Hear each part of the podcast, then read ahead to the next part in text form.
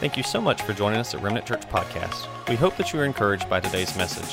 If you would like to know more or support this ministry, please go to remnantchurch.church. And now, the message from Pastor Caleb.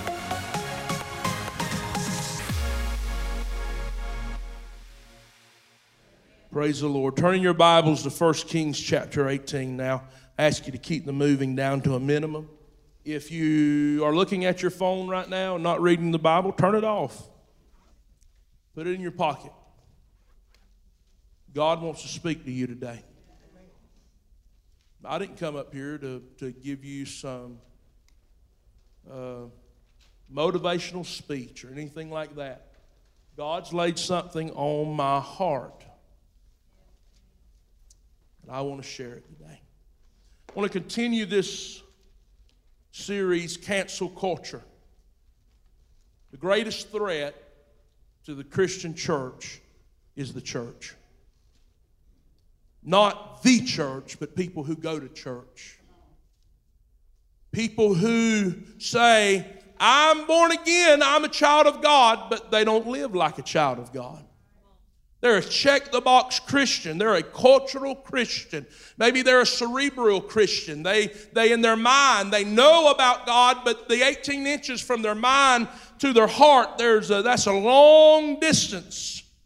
And they know God, but God doesn't know them. There's a big difference in that, friend. One who identifies as a Christian but does not adhere to the faith. One who labels himself Christians opposed to being a Muslim or a Buddhist, so I must be a Christian. You understand what I'm saying? Uh, someone who would say, Well, I'm a Christian because, well, my parents were Christians. I was raised in the church, but were you raised up in Christ? See, uh, that's the difference. Uh, re- cultural Christians reject the lordship of Jesus, but they love the fact that Jesus does good deeds. And, and so they love the humanitarian side of Jesus, but they don't want Jesus to be the Lord of their life. Uh, they just add church attendance and giving as good deeds and uh, check marks to say, look what I've done to ease the conscience and to feel good about themselves, but that is not a Christian. Say amen. They hang around the church, but they are not the church. They're a cultural Christian. Some identifying marks of a cultural Christian is people who deny the inspiration of Scripture. Well, they like this one, but they don't like this one. And then it goes beyond liking that I don't like this one, I don't, or I like this one, I don't believe this one. Well, you are a cultural Christian. Focus on the love of Jesus and His acceptance. And He is loving and He is accepting, but there is still a hell. It's real. He doesn't send anybody there, but you choose to go there if you don't choose Jesus. If you don't choose Jesus, you choose hell. That's the only two choices, you see. And uh, these people don't want to hear anything about obedience and sacrifice. They tolerate sin uh, almost to the point of celebrating. Are you listening to me? Tolerate sin almost to the point of celebrating it. And, and they'll say things like this Well, you know, sin is sin in an effort to justify their sin. Oh, yes, sin is sin, but we've got to get to a place where we hate all sin. I hate lying. I hate homosexuality. I hate perversion. I hate fornication. I hate adultery. I hate idolatry. You've got to hate sin. I'm going to just calm down now. I'm going to stay cool. Talk about God. In God we trust. One nation under God without mentioning anything about Jesus cultural Christian. Because Jesus is God. Do enough religious stuff to gain a sense of well being without any true devotion to Christ. And then this one I want to I want to leave as last, fresh on your mind. Ignore and downplay anything that has to do with repentance. Do you know what repentance is? It's not forgiveness. Forgiveness is different than repentance. Repentance says, I know I'm doing something that's not pleasing to God, and I'm going to stop doing it. And I, as hard as I was running toward making myself feel better, my pleasure, sin, as far as hard as I was running towards that, now I'm going to run the opposite direction towards God.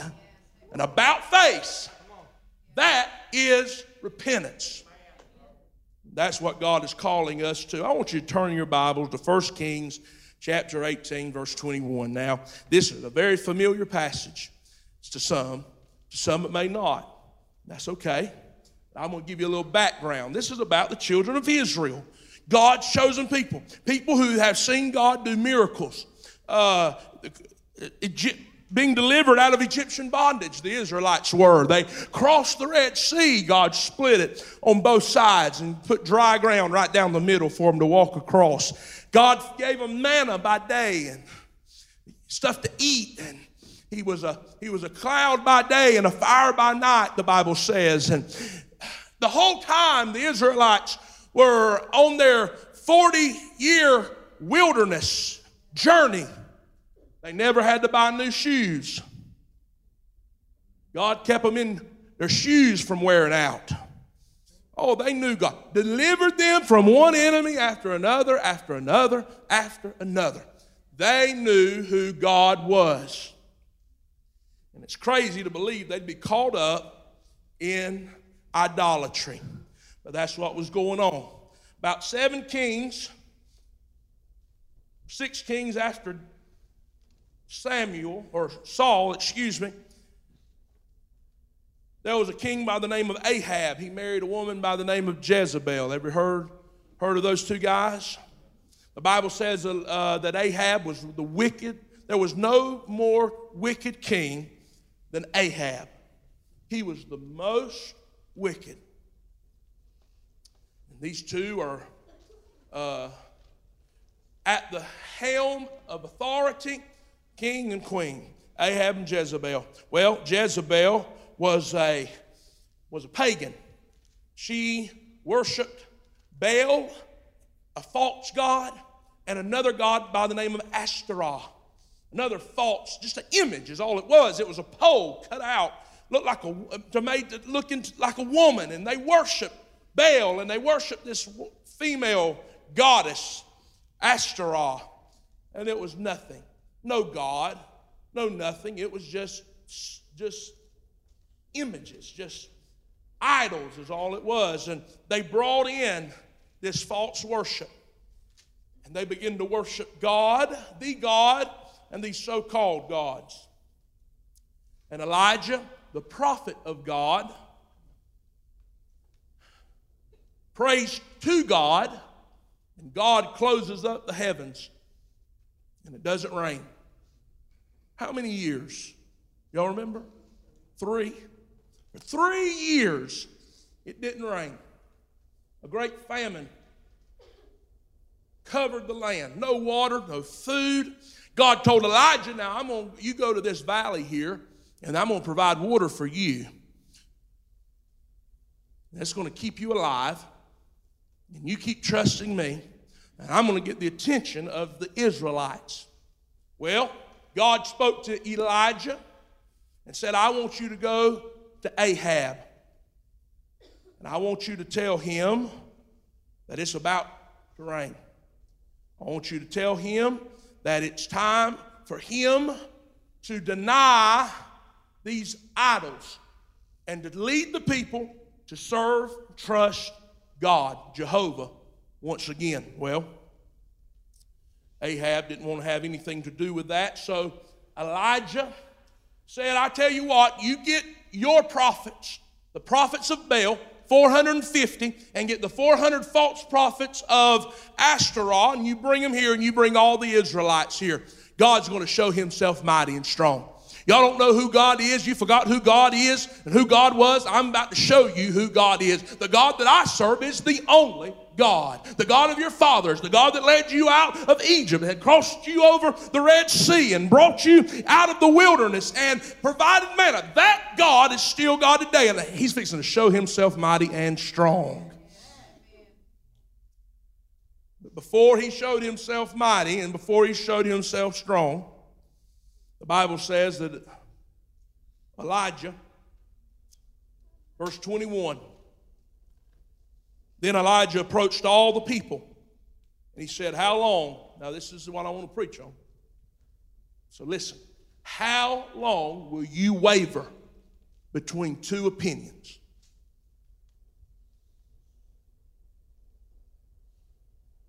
You hobble on two crutches. If the Lord is God, follow him. But if Baal, follow him. But the people, notice now, didn't answer a word. Elijah said, Listen, it's time to make a choice. If you're going to follow God, follow God. If God is God, but if Baal is God, then you got to follow him. Make a choice. And they did not answer him a word. This blows my mind that the Israelites would have this issue and this problem, knowing seeing all that God had done for them. But then again, you know what? That's just like the church. We know God's brought us out. We've seen God move. We've seen God do great things. We've seen God save and deliver and heal. You've seen God move in your life, but then for some reason you bring back these idols into your life. And God is saying today, Elijah said it 3,000 years ago, but God's saying it today here at Remnant Church. How long are you going to waver between two opinions now? How long are you? halt ye. That's what the King James Version says. How long will you halt ye between two opinions? That word is translated from a word uh, in the Hebrew that means limp. How long are you going to limp between serving God and living for the world? And it is a limp. Because let me tell you something. When you try to, when you come into this church Sunday after Sunday, and you hear the word, word, but you're so full of pride that you will not allow the word to change you. It's like getting beat up. Ever been there?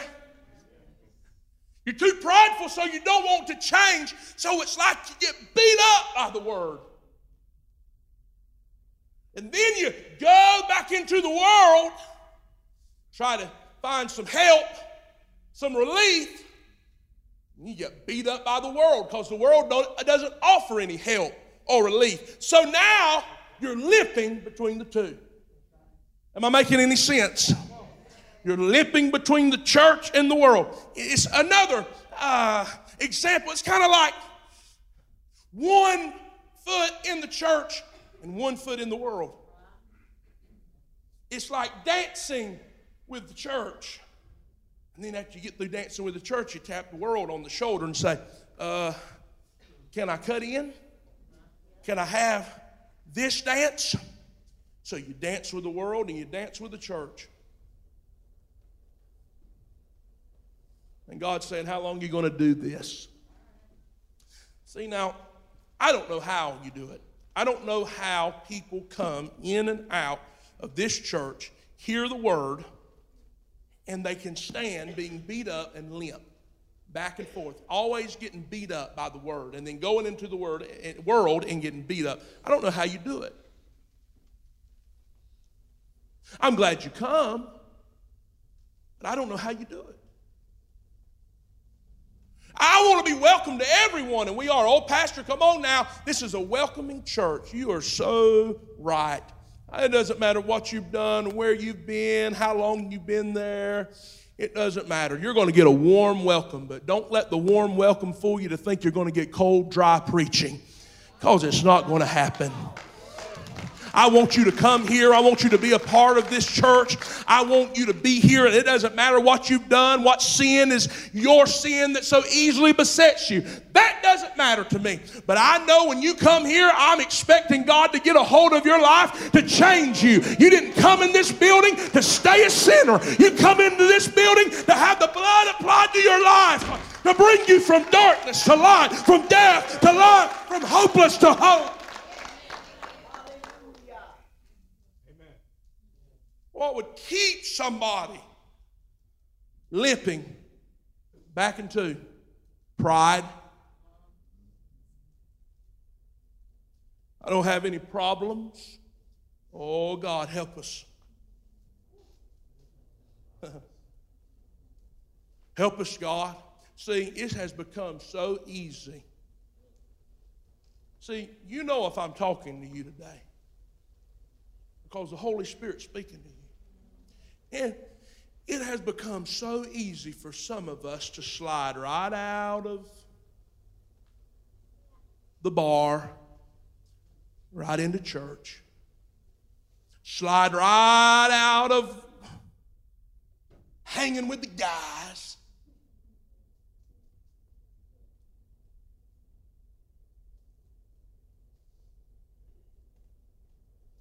Talking a talk that we shouldn't talk is this okay? Wait a minute. I don't care if it's okay to you. I really don't care. Quit asking that. Because it's okay to God. You slide right out of that dirty talk, that filthy language. You're hanging out with the guys, drinking some drinks, smoking some smoke. And you can slip right out of there and you can slip right into here, and it doesn't bother you. That, that bothers me, my friend. It bothers me.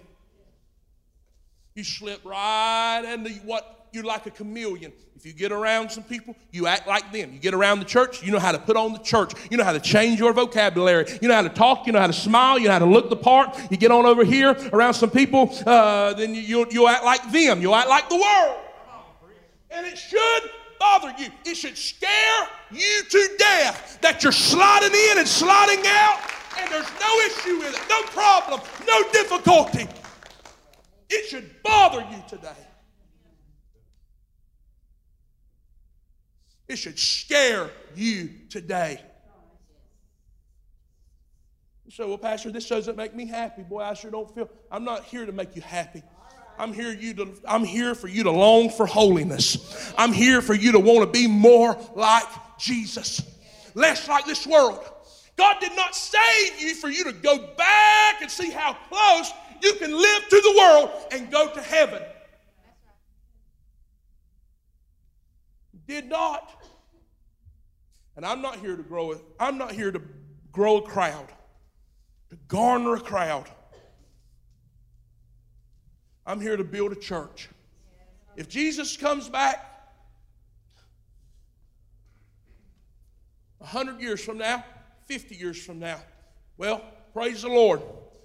But in, but in 40 years, 35 years, majority of you guys are already going to be stood in front of Him.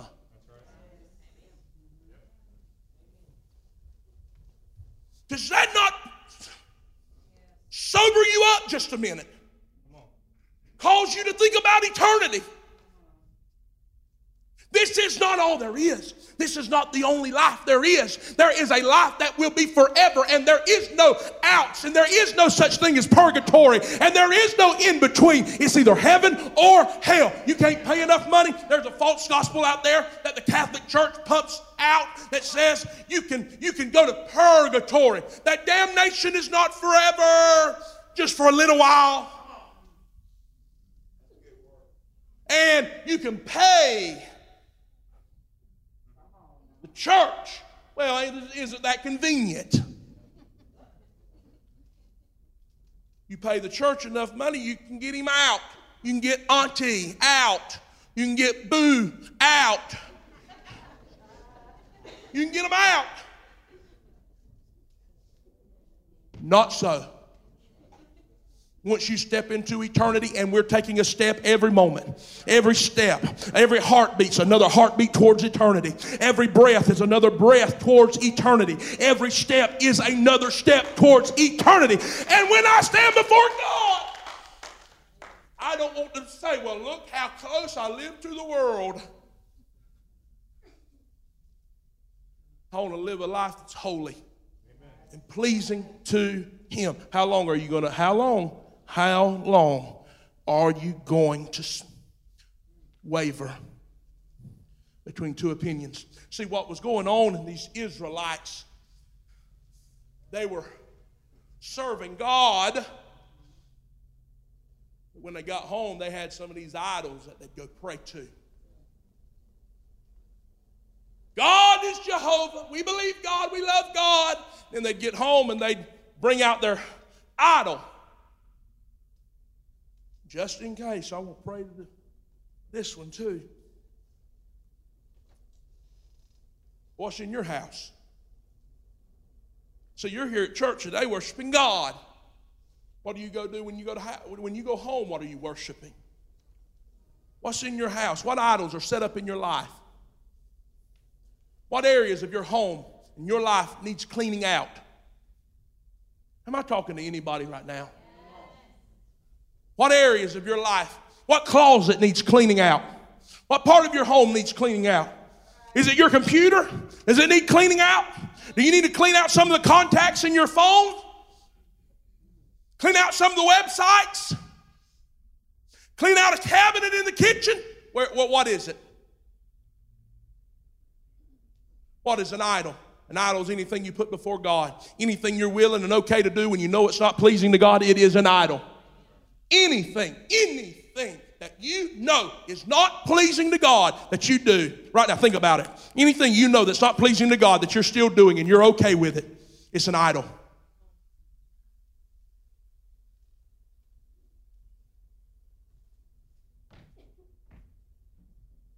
Do not hide it, stick it away, destroy it, get it out. Don't have a yard sale, don't sell it to anybody.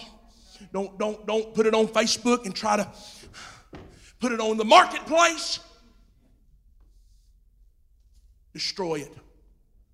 If it's, an al- if it's alcohol, pour it down the sink. If it's an affair, say, I would, Pastor, don't. Oh, I brought a guest today. I am so sorry. What was I thinking? Some of you right now are on the verge of having an affair. Man, woman, you're already emotionally there. You better stop it. You better cut it out. You better quit it. You better, you say, don't say that. I'm going to say what God tells me to say. You see? And I'm trying to, listen, I'd rather hurt your feelings than have you like me all the way to hell. I, I, want you to, I want you to dislike me now and love me when you step into eternity because I told you the truth. It doesn't do any good, this cerebral Christianity, this cultural Christianity. Cut it out. It won't work. It won't cut it when you stand before Christ. How long will you limp? How long will you waver between the two? God is saying it's time to make a choice. The Bible says in 2 Corinthians chapter 6, come out from among them. Come out. Come out from among them. Do you understand? Do you understand the words? What, what, what is what, what's what the Bible's saying here? Come out, what Paul was saying. come out from among them. You can't be like them. You can't talk like them. Well, people will think I'm weird. Grow up.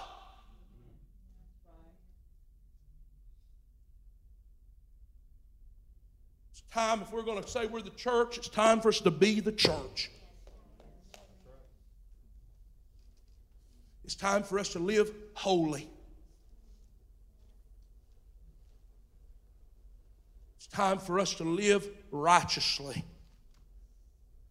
How long will you waver?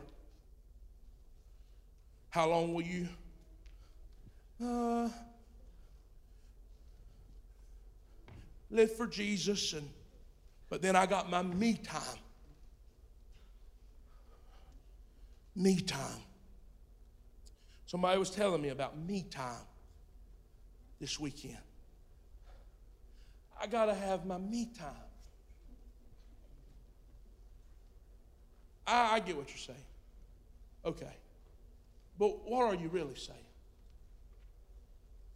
Some of y'all take your me time to do things that feel good. but it's not pleasing to God. I'm going to hang out with the girls tonight.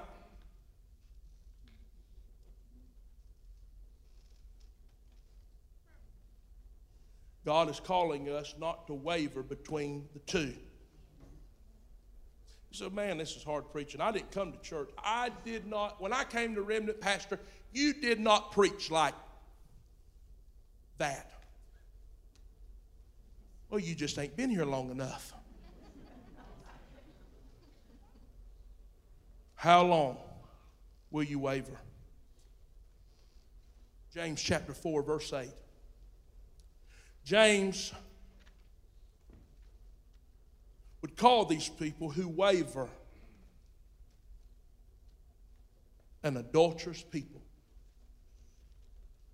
James chapter 4, verse 4. Look what it says. You adulterous people. Cheating on God. That's, that's the thought.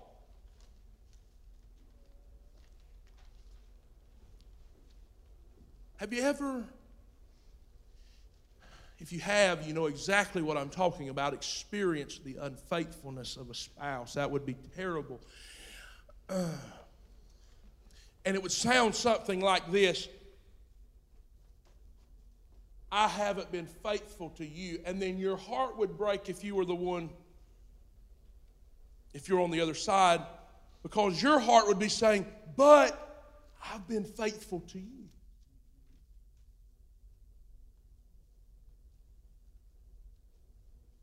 And that's exactly what God is saying. We've got to come to a place where we say, God, I haven't been faithful to you. But then God says, But I have been faithful to you. See, the Bible says that we are the bride of Christ. I want to ask you something. Have you been cheating? You adulterous people, adulteresses, don't you know that French, I don't know if I've been cheating, Pastor, I don't know. Look what it says. Don't you know that friendship with the world is hostility towards God? That's pretty strong, isn't it? If you're okay with watching filth in your house, men sleeping with men, women sleeping with women, Women sleeping with men and showing everything, and you think it's okay. You think that's okay. You think that's all right. You think that's okay to let that filth go in your house and you call yourself a born again Christian. And you like it because it entertains you. You're a friend of the world.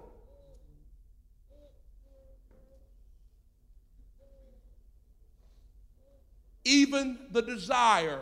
Look, so whoever wants to be the friend of the world becomes an enemy of God. Or do you think without reason? The scripture says, the Spirit, verse 5. Or do you think without reason that the scripture says the Spirit He made to dwell in us envies intensely?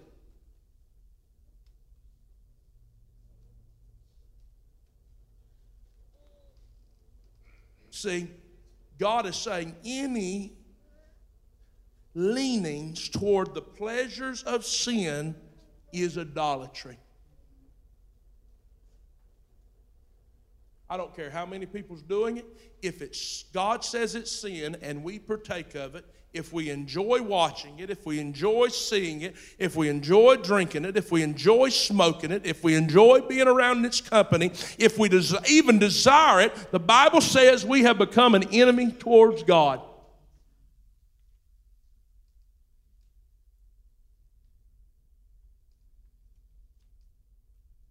Why such strong words? What if you gave your son what if you gave your son Jesus to die for me and I was unfaithful? I could never give my son. My life for your life? Hmm. It depends on who. I mean, probably in the heat of the moment, maybe go down a hero. I don't know. But if I had time to think about it, I probably wouldn't show up that day. Scarcely would a man die. What the Bible says. Wouldn't be too many man die for another man. It just wouldn't. Now, me giving my son for you, I, I couldn't do it. I'd rather give my life for you than my son. And God gave his son to die for us and instead of us. I think he has the right to say, if you're unfaithful to me, you're an enemy. You're an enemy to me. If you're going to be unfaithful to me, you are, you are committing spiritual adultery. You are spiritually whoring around.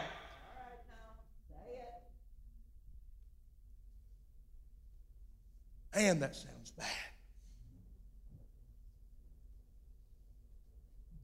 Bleak, sad. But there's more. Verse 6. If you find yourself in this situation, you find yourself an adulteress, an adulterer, God's going to give you a way out but he gives greater grace. I thought y'all would say amen, hallelujah, praise God. Pastor, you ain't said nothing but bad stuff all morning long, and now you've left it. I mean, I thought we were fixing to leave out of here. Sad. But he gives grace. But you got to see yourself as an adulterer, as an adulteress. You've got to see yourself as unfaithful. If you're full of pride, you're going to walk out of here and God's word is only going to hit you, but it won't cut you. God is calling you to hear those with an ear. Let him hear what the Spirit of the Lord is saying today. God's been faithful to you, but you haven't been faithful to Him. But God gives greater grace. He gives another chance. But he, res- but he, but look, but he resists the proud.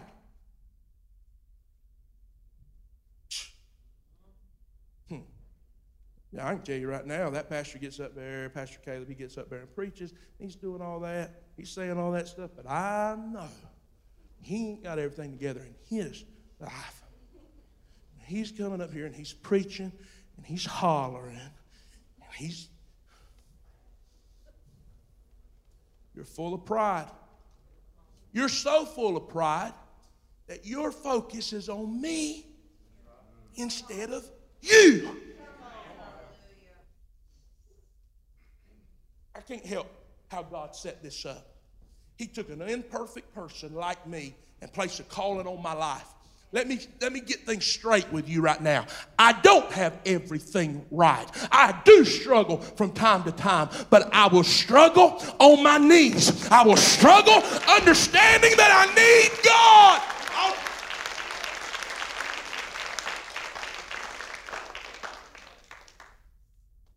How do you think I can preach this today?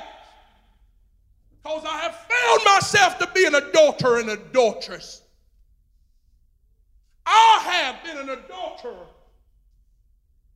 compromised, laid in the bed with compromise and complacency and lukewarmness. I have. But it's time to kick the covers off, get out of the bed, pull back the sheets, come out of hiding, fall on your knees Cry out to God and say, God, I need you. That's what we've got to do. And He gives us a way to do that, but He gives greater grace. Therefore, He says, God resists the proud, but He gives grace to the humble. You got to humble yourself. You got to humble yourself in the sight of God. Grace gives you the opportunity. Verse 7 after you humble yourselves to God, self to God, you identify that this is going on in my life. God gives you grace to submit back under His authority. What does submit mean? It means come back in order, get things back right. God first, me last. What God wants, not what I want. Less of me, more of Him. That is submission. And you will not go to heaven being the Lord of your own life. You will not be the heaven. You will not go to heaven calling the shots. You got to submit to God. Then grace gives you the uh, opportunity and ability to once again resist the devil. Some of you aren't fighting the devil because the devil's you've surrendered to him.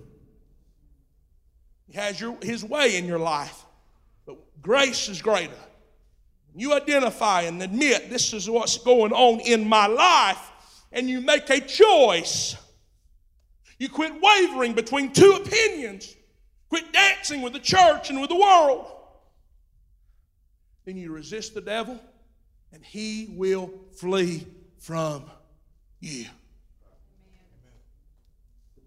And then look what it says draw near to God.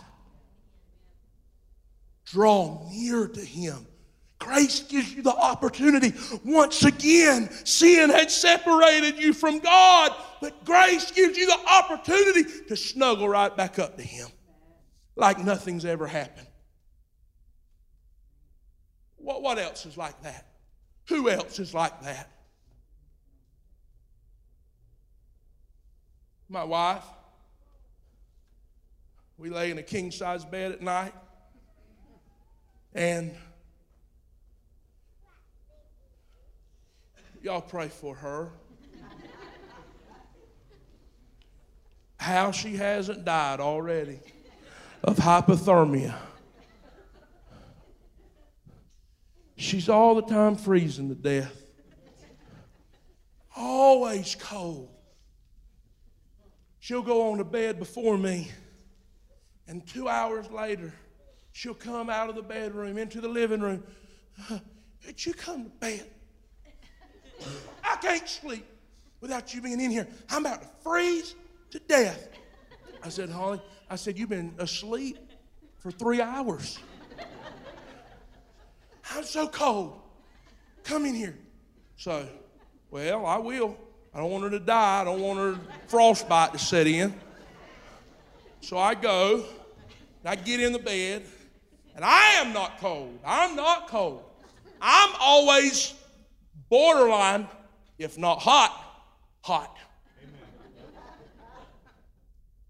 And I go in there, and she'll roll on over there, over there in my territory. And I'll say, You're going to have to give me some. Whew, Lord, have mercy. You're going to have to give me some room. Yeah, I'm sweating to death. You're sweating me to death.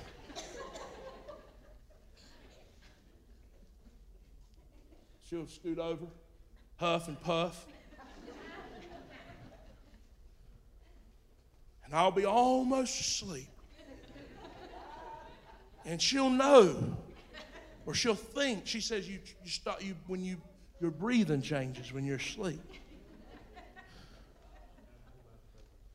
As soon as I go into my sleep apnea, I guess is probably what it is. Not, probably ain't It's not going to be. I'm changing my ways. As soon as my breathing pattern changes, she'll take her foot. I don't know where this foot's been. I'm assuming she hung it out in the freezer before she lay. I don't, I don't know where, but she takes her foot with her five toes and she slides it over there, touches my leg with it, and all of a sudden, I'm not asleep no more. Get your God, get your foot off of me. Your foot's cold as ice. For it's really sad because we got this big old bed. In fact, yesterday, last night, she said, I'm coming over here whether you like it or not. That's what she said last night. Just suck it up. I'm coming over there. And she did.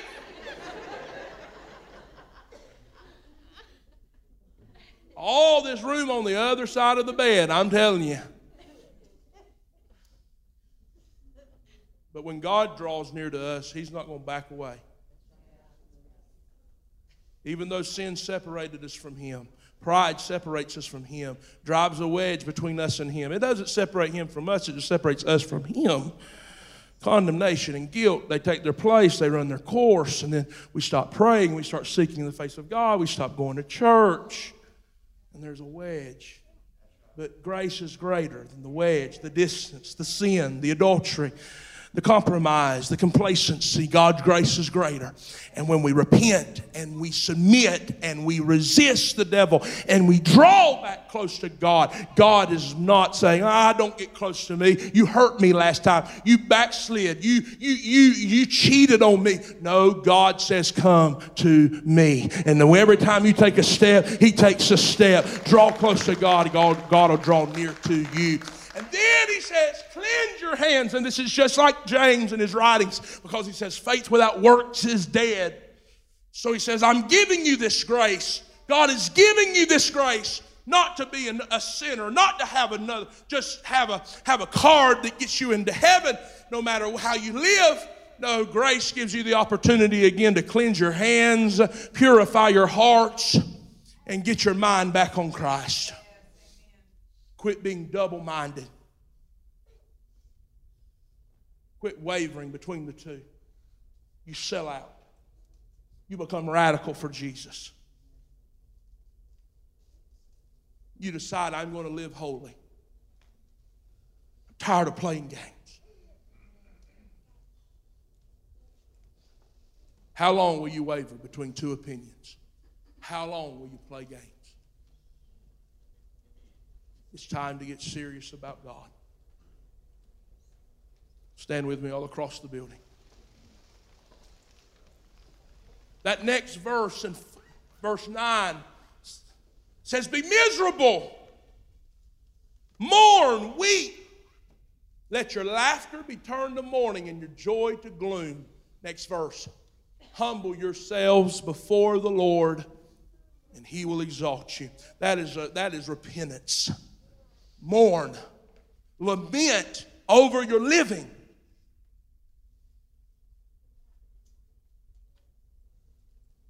Does it bother you that you've been unfaithful to God? That you've got an affair going on? A spiritual affair? Does it bother you? Please hear me. There'll be no revival without repentance. I'm trying to get us to repent today. Does it bother you that you've been having a spiritual affair?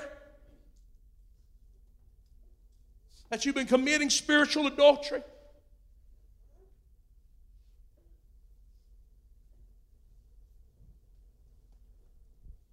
Bothers me. You know why I couldn't get out of here this morning at 9? You want to know why? Because we were, uh, we were repenting. There were tears flowing. We were crying out. We were submitting back to God. We were admitting we're not okay. Let me ask you would you be okay right now with where you're at and with how your life is and within with your spiritual condition, would you be okay, calm, cool, awesome, and wonderful if you stood before God right now? Would you feel good about yourself? Now, I understand that you're saved by grace through faith, but I also understand what James said when he said, You show me a faith without works, and I'll tell you it's dead. The grace of God wants me to, pushes me to want to be like Jesus. Yes. In fact, that was that was my prayer today. I want to be like Jesus.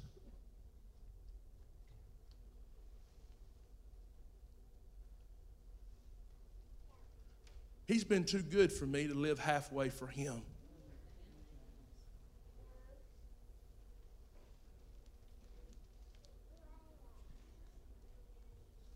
I, I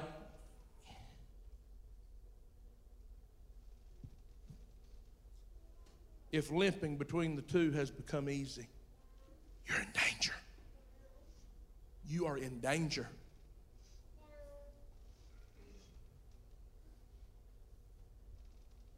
Wavering between the two has become easy, you're in danger. You are lukewarm. And you know what the Bible says in Revelation about lukewarm? He said, I'd rather you be hot. This is the revelation of Jesus, actually. The last book in the Bible is the book of Revelation, the revelation of Jesus. And you know what the revelation of Jesus is? Part of that revelation is this I'd rather you be hot or cold. Lukewarm makes me vomit, makes me sick. I hate it. I did not give my son for you to be a cultural Christian, for you to go through the motions.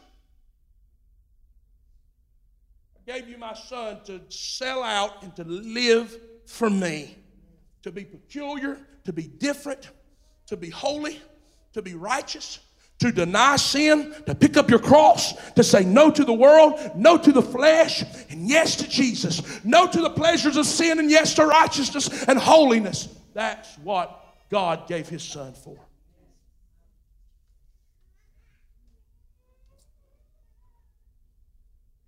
So, is there anybody that needs to do any repenting today? Musicians come, singers, you might as well come too.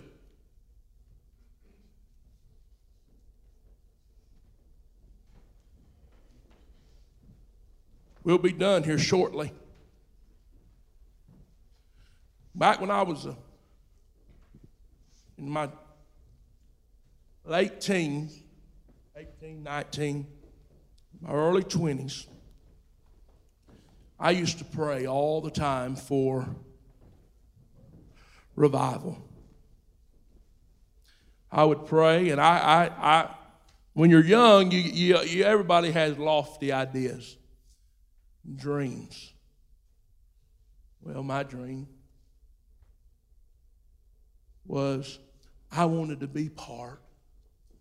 I want to be smack. Actually, my words were smack because I prayed it all the time. Smack dab in the middle of the greatest revival that the world has ever seen. Now, I know that's lofty. That's man. As the years have gone by,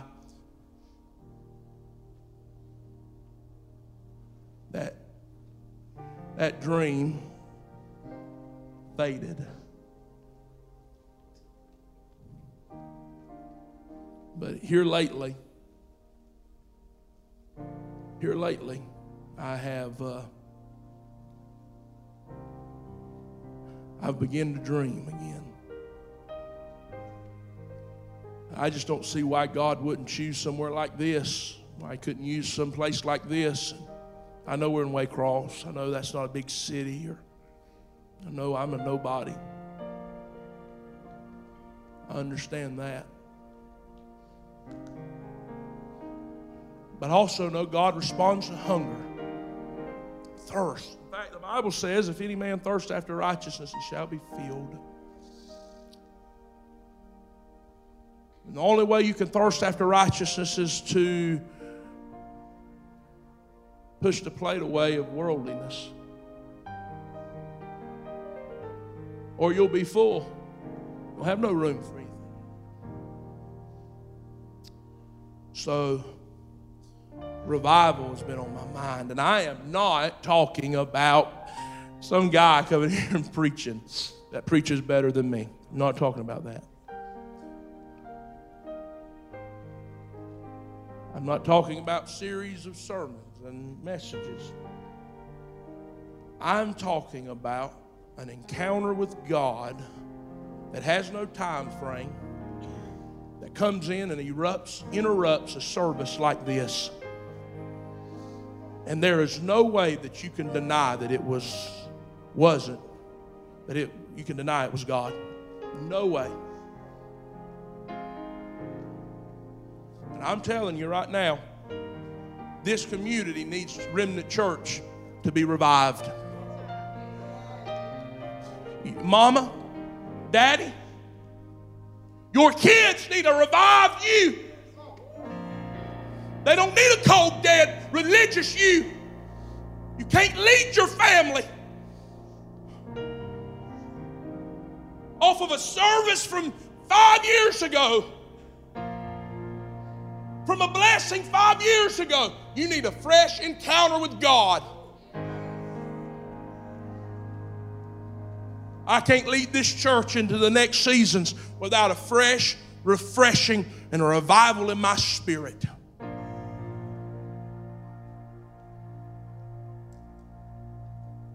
There's drug, drug addicts overdosing and dying.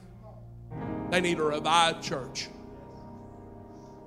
There are lost people committing suicide every week. They need a revived church. Your child is slitting their wrists, cutting themselves, hiding in a bedroom somewhere, walled off from you. They need a revived mama and a revived daddy. They need a revived youth pastor, a revived youth group. They need a revived elder board. They need a revived church. They need a revived worship team who gets into, hey, who starts worshiping. They forget about the click track.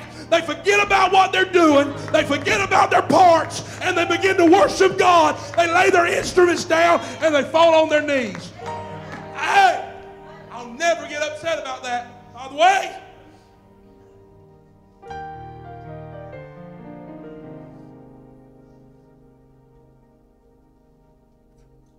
They need a, church that's so revived that when they come on this campus, Matt, Michael, that I'm not even talking about coming into the building. I'm talking about they get on the campus. Tears start rolling down their face. Oh, you won't get it in bed with complacency. You will not get it in bed with that sounds sweet. Oh, I like that. That would be a good idea. You will not see it, you will not feel it, you will not touch it, you will not experience it, you will not taste it until you repent. Repent of your worldliness. Repent of your carnality. I don't care what time it is right now.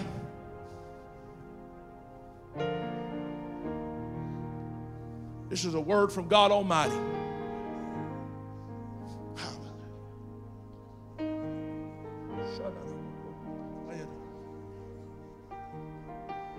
This is God's word for you today. And you can take it, you can leave it. You can walk right out, you can get mad, you can get glad. I don't know what you're going to do. But this is what God is saying. He's calling the church to repentance. He's calling me, He's calling you to repentance. To cry out and say, I want to be like Jesus. I want to be like Jesus. So interrupt me, God. Spirit, interrupt me. Your will, not mine. Your wants, not mine. Your spirit, not mine. Less of me and more of you, God. I want to be like you, God. I want to be like you, Jesus. I want you more than anything else in my life. Hi, God, I want to submit to your will and to your way, God. This isn't my church. This isn't my, my ministry. This is your church. This is your ministry. These are your people. Oh God, I repent. I repent. I repent of compromise. I repent of complacency. I repent of lukewarm. Anybody want to join me tonight, this morning? Anybody want to join me in repentance? Anybody want to let go of pride right now? Well, what will people think about me?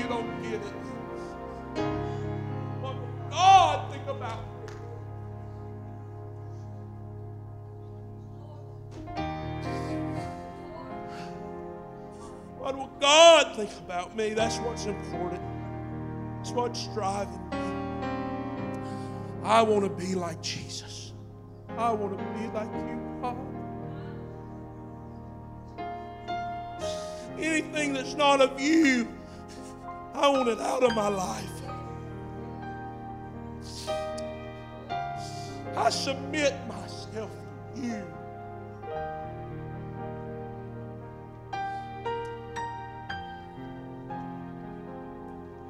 I open these altars up today. I don't care if you have to stack up 10 rows deep. I'm opening these altars and I'm already here. I'm standing here. I'm, I'm kneeling now. My heart's kneeled. My soul's kneeled. My spirit's kneeled. I'm broken before God. I need God to touch me. I need God to touch me. I need God to touch me. Come, come, repent. Repent of your sin. Repent of complacency, conformity. Don't let pride stand in the way. Your pastor's here right now. I'm standing here. I've laid myself out.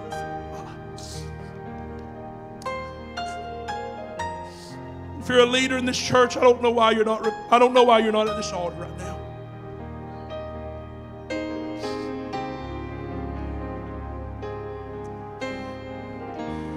I confess of my worldliness, God. I'm not talking about getting saved. You're saved. I'm talking about getting unconfessed sin out of your heart and your life. Are you giving God 100? Are you giving God everything?